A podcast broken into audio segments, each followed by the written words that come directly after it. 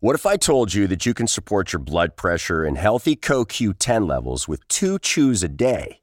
The new SuperBeets Heart Chews Advanced is now supercharged with CoQ10. That's like getting CoQ10 for free. Our powerful blend of beetroot, grapeseed extract, and CoQ10 supports your cardiovascular health. Visit radiobeats.com and find out how you can get a free 30 day supply on bundles and save 15% with the promo code DEAL.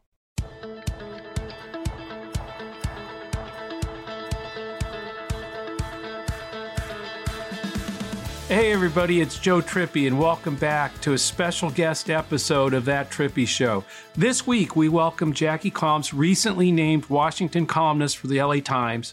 Her new book, Dissent The Radicalization of the Republican Party and Its Capture of the Court, is out now, and highly recommend uh, you pick up a copy. Jackie, welcome.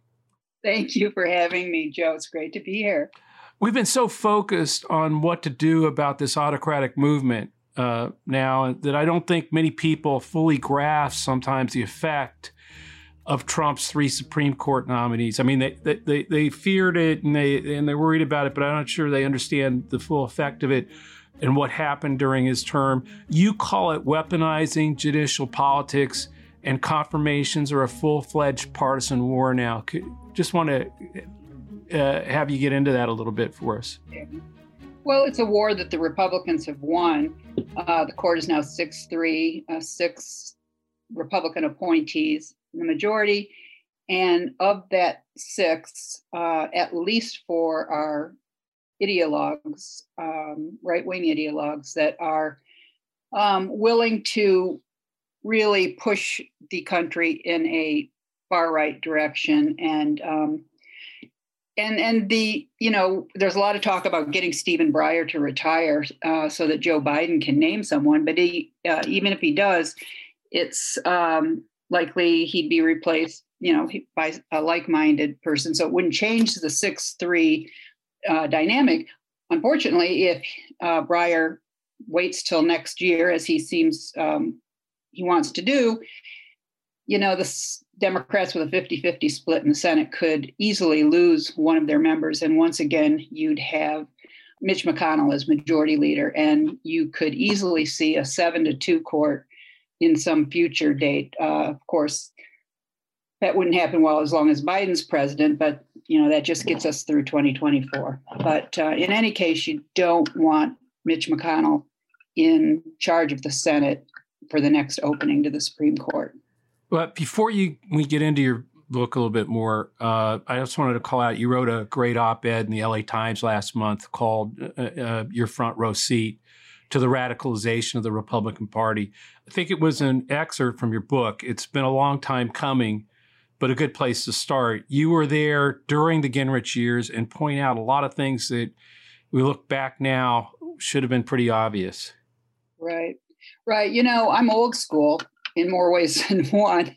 And um, so Gingrich, when I got to started covering Congress in 1984, Gingrich um, had been there six years. He was still a backbencher, and I got to know him pretty well even before his rise. And I knew that he was already plotting his rise because he told me as much. And when I say I'm old school journalism, that means, you know, you I got into journalism to know both sides, all sides of a story. And you generally had this equivalence that, okay, if you're writing a story that implies Republicans do something wrong or bad, negative, generally there's a something you say in the story that says, but Democrats do the same thing. You know, they're at what, but but by the time Gingrich came along and the way he was showing that he was not about passing laws and representing his constituents so much as he was about gaining power, I decided this this equivalence that we sort of reported between the parties was a false equivalence.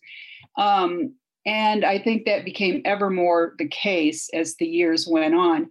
And um, so, you know, that's what it, it, it even in the course of writing my book, I was a little worried about saying something like the radicalization of the Republican Party. And I was playing with the word transformation. And this has been like three years ago. And now that seems ridiculous. I mean, it's it doesn't seem even arguable that the party has become radicalized. So Um, it's been a big change during my years as a journalist, and but I'm no longer, you know, I've chafed for easily 25 years since Gingrich came along as uh, came to power um, about this idea that the Republicans don't have any more responsibility for our dysfunction than Democrats do. That's just wrong. And not only and now it's even worse that the Republicans, as you you say, are pushing us in an anti-democratic place. It's just I, I just shake my head every day at what we're living through. Yeah, you still see a lot of that both sidism in journalism today. I mean, I, part part of it is I just think so many people uh, in the press, so many citizens are still sort of stuck in the delusion that there's two functioning parties when in fact one's been taken over by you know anti-democratic authoritarian whatever you want to call it but is clearly impulses that are anti-democracy um, so it, before before we move on, I want to go back to Gingrich for a second, Jackie. I mean, it, you pointed out that I mean this has basically been coming and been building for like a quarter century at this point. Obviously, you know we've been sounding the alarm. Groups like the Lincoln Project been sounding the alarm, but that's been like last six months hitting the panic button, or you know, toward the end of Trump. How did everybody kind of skate by this for so long? Um, when you say everybody, do you mean like journalists or or just everybody that's watching America? Journalists, Democrats, the media. I mean, you're the grassroots supporters that have been so excited about Democrats over the years. I, I, think it's a function that we're you know we're all sort of behind the curve and we were, we're reacting the way we were brought up to act. We we assume you know that however partisan somebody's going to be or some group is going to be there are norms that we have all agreed long ago to live by and norms are you know like a, a fool's game these days as far as republicans are concerned and and uh, then democrats have i think justifiably gotten a reputation for better and worse of being you know the ones who are trying to protect norms and, and operating by norms and that's why um, that's a, among the reasons why the Republicans have beaten them so soundly in the judicial confirmation wars.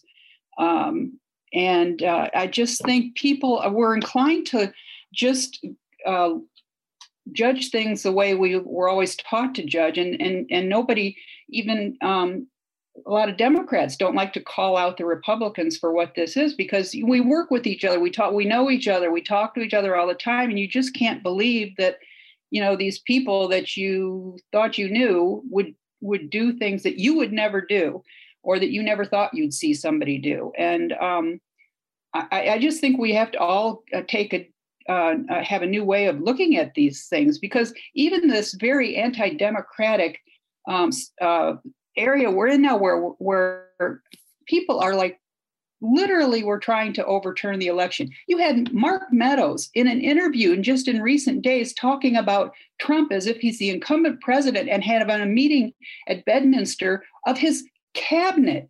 I mean, that is seditious behavior. And we are just treating it as if it's like politics as usual. Well, it's not usual. I want to get into how the whole court, you know, the, how they did this so long in the court. I mean, you know, from Reagan to the Tea Party, the creation of the Federalist Society, they had a plan to do this. And kind of like you said, I mean, I think part of it also is, uh, I think Stuart Stevens and Reed Galen talk about we have a lack of imagination for how far they're willing to go. Mm-hmm. Um, and to see what they were doing. So we, we were blind to, to actually seeing what they were doing while it was happening. Um, but how give us a background exactly how they built this thing how they yeah. Well um, there was you know if you could go back briefly to nixon between nixon and ford they had five openings on the supreme court. And the conservative you know back then there was still this inner tension within the republican party between mainstream republicans the sort of chamber of commerce traditionalists and the um, far right which was you know, much more uh, nativist and uh, into culture war issues. And they saw this as a chance to remake the court from the Warren court that was responsible for all the decisions we now know of desegregating schools, taking prayer out of the public schools, um, rights, new rights for defendants. And all they wanted to just put an end to all those things. But Nixon sort of stayed um, the traditional way, and he he named people that were from the the old mold, the you know people who had worked their way up through the legal establishment and um, the bar, or in chamber of commerce type people and corporate attorneys. And um, most of those, except for Rehnquist, the five justices appointed by Nixon and one, along with one from Ford, one after the uh, Nixon resigned, those were big disappointments. So at that point, the Republican right wing and the um, well, some of their well-heeled donors decided to push harder for this. And in 1982, uh, some students at Yale, um, with money from um, the right, put together a little group, and they called it the Federalist Society. And um, they they they had a mission statement that was you know really looked at the long game that this would be a way of, of networking among conservative lawyers. And by their by virtue of their just their membership in this group they would be identified as conservative ideologues. They would be you know stick together through their legal careers so that you then had chapters that were not students any college students law school students. They were lawyers in cities around the country. And by the time of the george bush administration um, this was tens of thousands of people. And and these were lawyers many of them ambitious who had proven their bona fides conservative bona fides.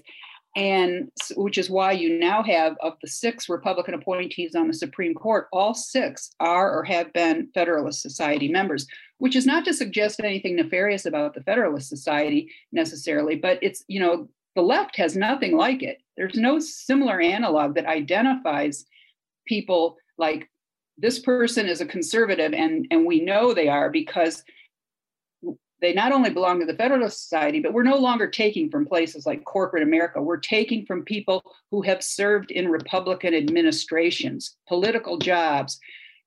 You know, Chief Justice uh, Roberts, Brett Kavanaugh, um, they both served in Republican administrations, and their work there is well known. They're they're proven conservatives, and um, you know, and we're seeing the results. It's it was a long game and they've won. I mean, normally our politics, you know better than me, Joe. Uh, people in politics are day traders. They're only concerned with the next election. But this was one in which they looked decades ahead and we were fortunate enough to have someone like Mitch McConnell come into the picture. Yeah, and then he really accelerated it during the, the oh, Obama yeah. administration, I mean, filibustering Obama's uh, you know lower court nominees, the Garland hijack.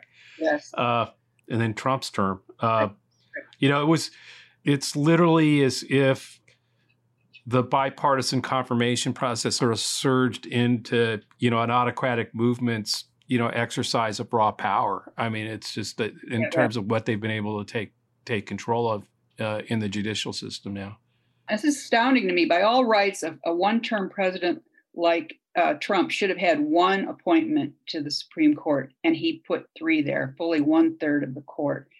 And, um, you know, I, in all my years of covering Congress, 13 of them full time, and then in the years I covered the White House, I, of course, had one foot or remaining aware of what was going on in Congress, certainly for confirmation of presidential appointees.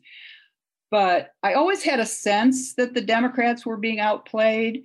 And yet I never focused enough to know. So with this book, I focused and I did learn, like you say, both Clinton and Obama left more than 100 judges uh, vacancies on the federal bench. And Trump used to joke to his rallies, the MAGA rallies, about how he couldn't believe that Barack Obama had left these many this many vacancies for him to fill and he would say something about him being complacent or lazy and it just had that undertone of you know the lazy black man left me didn't do his work and left me all these vacancies well that wasn't the case at all. They were left because Mitch McConnell and Chuck Grassley and Lindsey uh, Lindsey Graham knew how to block them and did.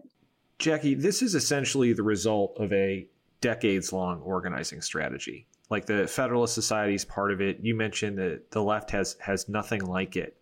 Um, Democrats haven't necessarily been terrible about being reactive to this stuff because it's kind of their only option at times. but what can we do, you know, starting now? Because if we don't start, it's never going to happen. Is there some kind of organizing or long term thing? Joe, I'm thinking like how we, we invented digital organizing on the left. And yet, there's never been anything like that on the judicial side, or, or, or to figure out how to how to counteract this. Well, you have um, now. Uh, there is Demand Justice, the group that's trying to do this from grassroots, and and I think what they're trying to do, I'm not, and I really, I don't have a sense of how effective it is, but it's, it's, it's more effective than nothing, that's for sure. But I think somehow the case needs to be made to the base that the courts matter, and it may be too late, but you know on the other hand there are vacancies happen and it may never it's it's never too late. The trouble there's no unlike the republican side there is a there is a unity in what their goal is and how to go about it. That and i don't see that on the democratic side and for instance on these so-called court reform ideas there's no there's no unanimity or even i, I couldn't even tell you despite all the all the all the research and the interviews i've done where democrats are on that. I don't think they know they, they really don't want to act on court reforms right now because well, for one thing joe biden is not for for them, and uh, something like uh, like term limits for for Supreme Court justices would possibly need a, a constitutional amendment. We know how hard that is to get. So I think but I, I, think in the short term, what, what they can do is just make more of an issue of the courts and, and how important they are. Um, at this point, I think it's going to take, there are going to be some decisions in the coming term, things like abortion, that are going to and gun more uh, going against gun controls that are really going to focus the left on on what the court can do to their causes and it may be that you know you need to have some of those bad decisions in order to mobilize and and make people the grassroots realize just how important the courts are well talking about bad decisions uh, i'd like to get into what your book uh, got into in the Kavanaugh story.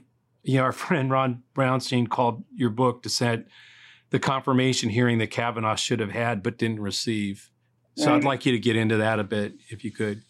Oh, I'd love to because um, it was just, you know, in September of 2018, um, I, I, was a White House editor then, and I happened to have time to watch the first camp, uh, confirmation hearings on Kavanaugh. It was a week, the week after Labor Day, and this was before any of the sexual assault allegations had come out. And I had no idea I was going to be writing a book uh, by a, you know two months later that uh, that would have anything to do with this uh, hearing, but and, and, confirmation. But I was watching it, and I was just astounded at what was coming out in new emails. They was it was an incomplete record. The Republicans did not make Kavanaugh's whole record of his years in the Bush White House available, but what did get out, the Democrats were trying to show had arguably, I think, pretty compellingly showed that Kavanaugh had lied in his previous two confirmation hearings for the DC Court of Appeals, which is the second highest court in the land. Um, and, and then arguably for the Supreme Court in 2018. And in those four days, I was so amazed by the the what they had and how it undercut his credibility that I I called a friend on the Judiciary Committee, a friendly source, and I and I said, "This is this man should be disqualified." And and they said, "Well, yeah, but we don't have the votes. We all we can do is hope that um, it undercuts his credibility enough that maybe one of the two or three Republican swing voters will come over." And they didn't. And I mean, just to summarize, the, the what I'm talking about, the evidence showed that he um, had dissembled at best about his role in the Bush administration's most controversial policies, including warrantless surveillance, its so-called, you know, war on terror, the, the detention and torture of um, terrorist suspects, and some of the most judici- uh, controversial of Bush's judicial nominees. And him claiming he didn't have a role. And there were things he'd say that he, he, didn't have to lie about, that he had no role. He could have said that he was included in the deliberations. But the fact he said he he wasn't, and then these emails come out and show that not only was he involved, say, in this one um, judicial nominee's uh, confirmation process, but he was writing memos and calling people and meeting with people. And in, in the meetings, why would you lie about that? So this, but but most of all, what most gets me, and I gave a lot of space to it, was this obscure scandal that was actually a big deal in the Senate. Uh, 2003, it was discovered late in the year that a Senate Republican aide to the leadership had been pilfering Democrats' emails on the Senate Judiciary Committee for two years and you and and forwarding them to the White House either intact or in summarizing what they said. And these were Democrat strategy memos. And Kavanaugh was the chief recipient in the White House. This was at a time when he was already a nominee for the DC Circuit Court of Appeals. So, a nominee for a lifetime seat on a federal court was receiving what he should have known was stolen emails. And he said at the time in his 2004 and 2006 hearings when he was asked about it, because this had come out, it had been discovered, there had been a Senate investigation. It was referred to the second district of uh, New York, Southern District of New York for criminal prosecution. Kavanaugh never volunteered any information. The Bush administration refused to cooperate. Its DOJ refused to cooperate. So, anyway, you get to these 2004 and 2006 confirmation hearings of him. When he's asked about it by the Democratic senators, he says that he doesn't know anything about it. He had no no re doesn't remember the emails, had no reason to think anything wrong was going on. Fast forward to 2018 when Democrats get their hands on some of these emails, it it shows that, for instance, he was re- he received an email in which there was an attachment, a 4,000 word memo from Democratic Senator Pat Leahy's general counsel summarizing Democrat strategy on Bush's judicial nominees. Now, how would Brett Kavanaugh, smart enough to be nominated for the second highest court, not know that there was something nefarious about how he came to be in possession of that email and many more. I, there's many more as I show in the book. And and so he so faced with that evidence in 2018, he no longer claimed, I don't know anything about it. I don't, you know, nothing like that happened. Suddenly he says, oh, this is just standard operating procedure. You know, people think of Congress as being partisan, but Democratic and Republican aides talk to each other all the time and share information like that. Really? No.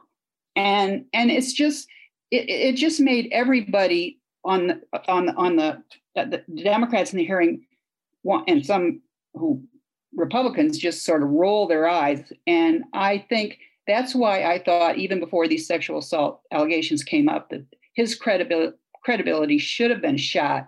So then when presented a week, 10 days later with this he said, she said, or she said, he said sexual misconduct allegation, and then another, I was like, why, why believe him? You know? So it, it kind of seems like it, it really points to how broken or how kind of down, you know, off a cliff the system has gotten. Is there any way we can kind of break out of politicizing these types of hearings so much? You know, it's hard. It, it has to come from the players and from each side. And then you look at what happened once the sexual assault allegations came out in Kavanaugh's case. And, um, it's like we hadn't learned anything in the 27 years since the Anita Hill uh, allegations against Clarence Thomas. Um, you still had victims who were, you know, didn't want to be public, but just wanted to get their information to the Senate.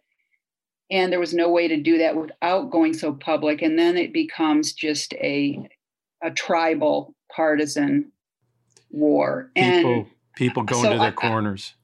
Yes. And I don't know how you do this except to come up with some sort of a nonpartisan mechanism. And and you know, really, if our system would work right, we're supposed to be able to um, you know, not be so tribal. And and it, it's just this is where the the um, fact of the Republican Party not being a healthy political party comes into play. They're willing to trample norms and normally, you know, I mean, look at Brett Kavanaugh. If he had not been um, confirmed.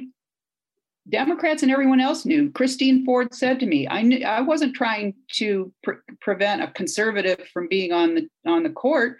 I knew that if it wasn't Brett Kavanaugh, Donald Trump would come forward with another conservative. That so it, that's not the the the question here. That it's just you know who is the right person? Why is it that people would be willing to in uh, unison before a person be be in supportive of a person who has so t- compellingly shown they are not qualified for the court and then you know it, you go just let me mention one other thing his his performance in his hearing the second hearing which was specifically about the sexual assault allegations christine ford's in particular that performance by him in which he threatened the democrats and was just angry and anything but showing judicial temperance should by itself have been disqualifying. Yeah, the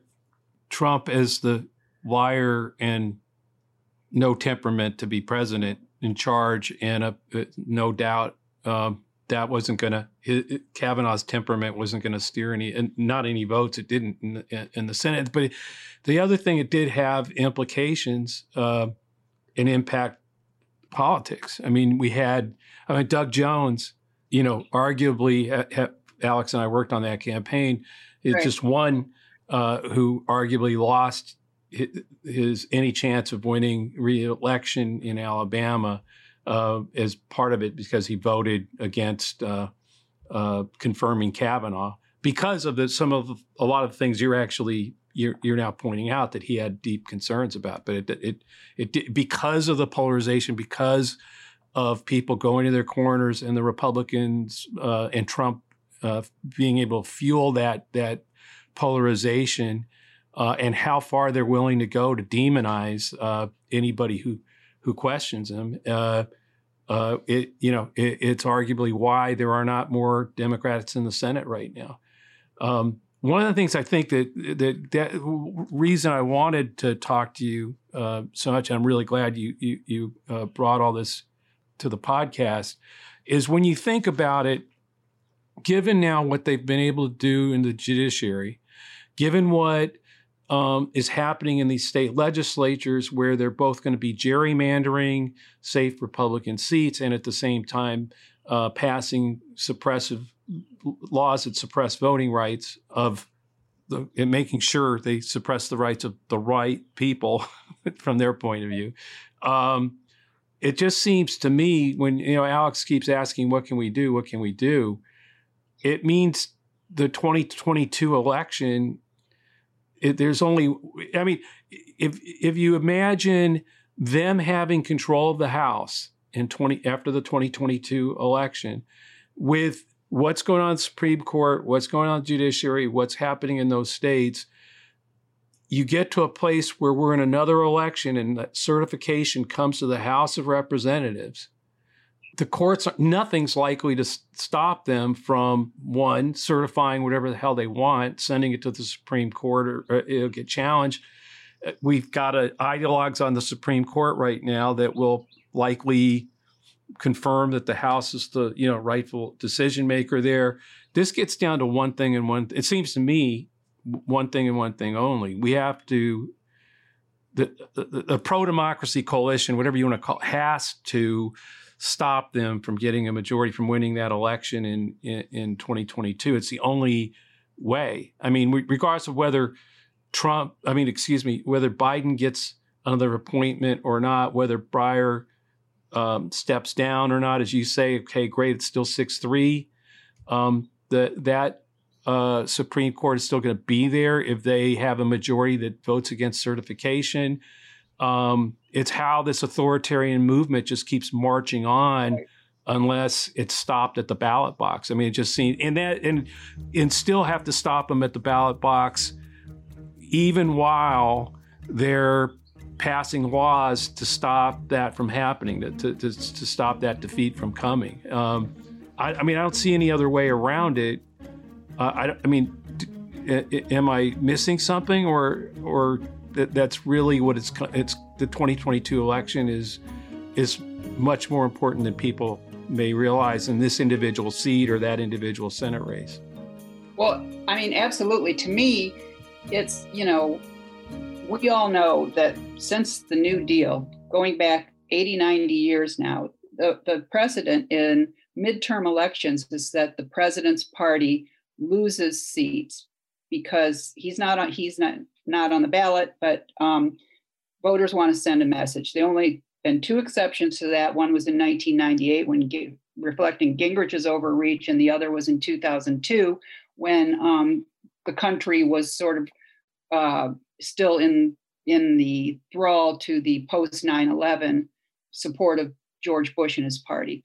Um, so so the Democrats, you know, they're they're keyed up to lose seats if, if just by history's precedent.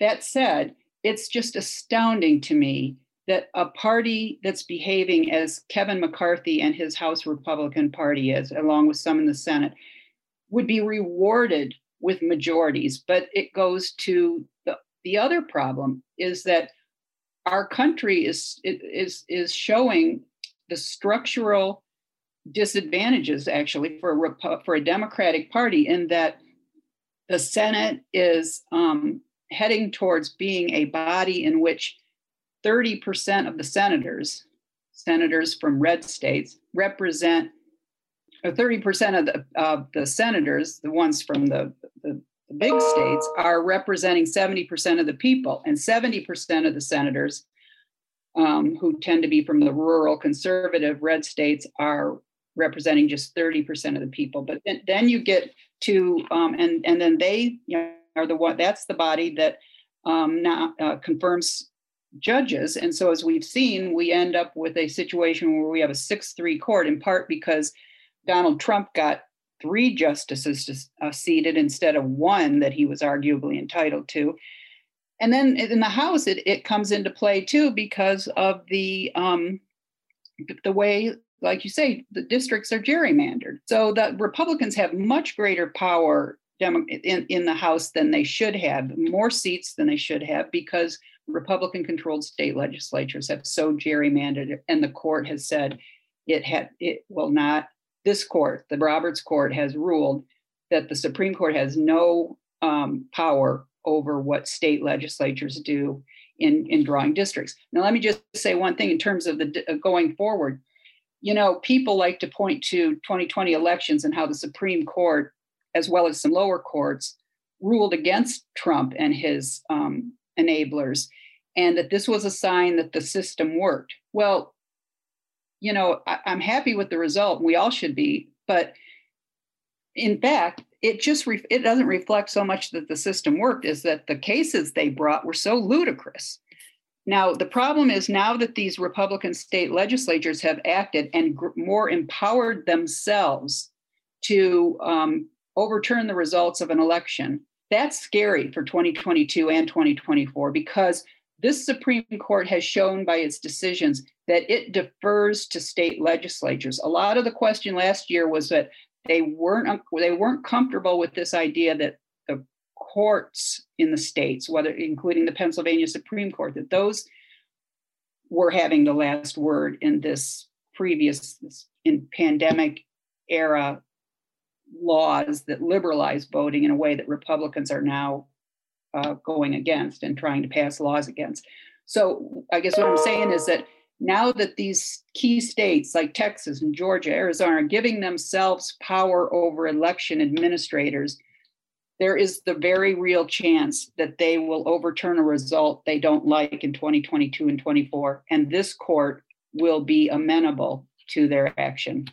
They'll say it was it was under the state law and the election was held under the state law, and so we're going to uphold it. Um, and that's where I get down to that means one thing and one thing only, folks. Um, we have to win that election. I mean, we have to stop them from becoming a majority. I mean, that's the first step. I mean, you look at the filibuster, and we we're running out of time.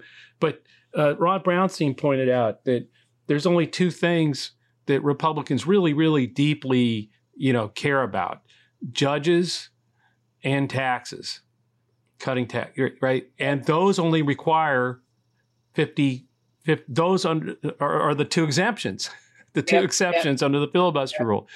Everything else that, that Democrats care about or left cares about, whatever you are, are are held hostage to the filibuster. So the only two things that aren't are the only two things that that Republicans really care about.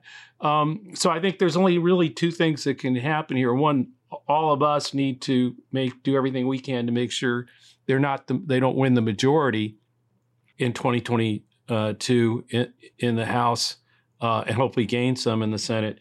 And, two, uh, we need to understand that some the sacred bipartisan filibuster rule, particularly given what you're talking about, how the makeup of the Senate is now, uh, you, you, know, so um, moved definitely in a way that advantages, you know, 30 percent of the, uh, uh you know, literally 30 percent uh, who are represented by a, a, a, lot more senators than uh, you know, mm-hmm. Idaho gets two, California gets two. Well, okay, it, it just doesn't.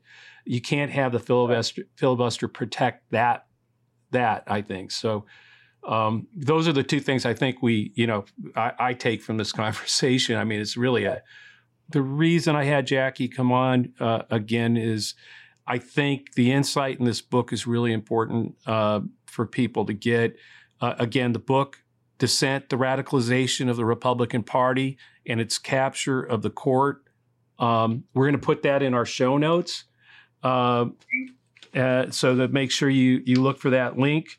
Um, and the other thing is, I want you to know that you can find Jackie on Twitter at Jackie K Calmes. That's J A C K I E K C A L M E S. Uh, on Twitter. We'll link also to that in our notes uh, for this episode.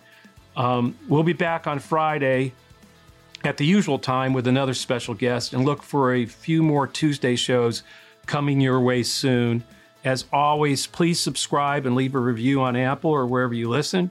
And you can always send us a question to that trippy show at gmail.com or leave us a question in the review on iTunes. Jackie, thanks so much for for being Thank with you. us.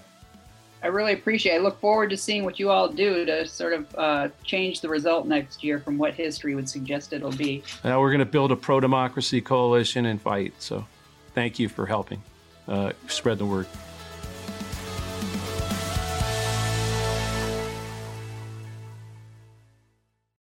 Without the ones like you, who work tirelessly to keep things running, everything would suddenly stop. Hospitals, factories, schools, and power plants, they all depend on you. No matter the weather, emergency, or time of day, you're the ones who get it done. At Grainger, we're here for you with professional grade industrial supplies. Count on real time product availability and fast delivery. Call clickgrainger.com or just stop by. Grainger for the ones who get it done.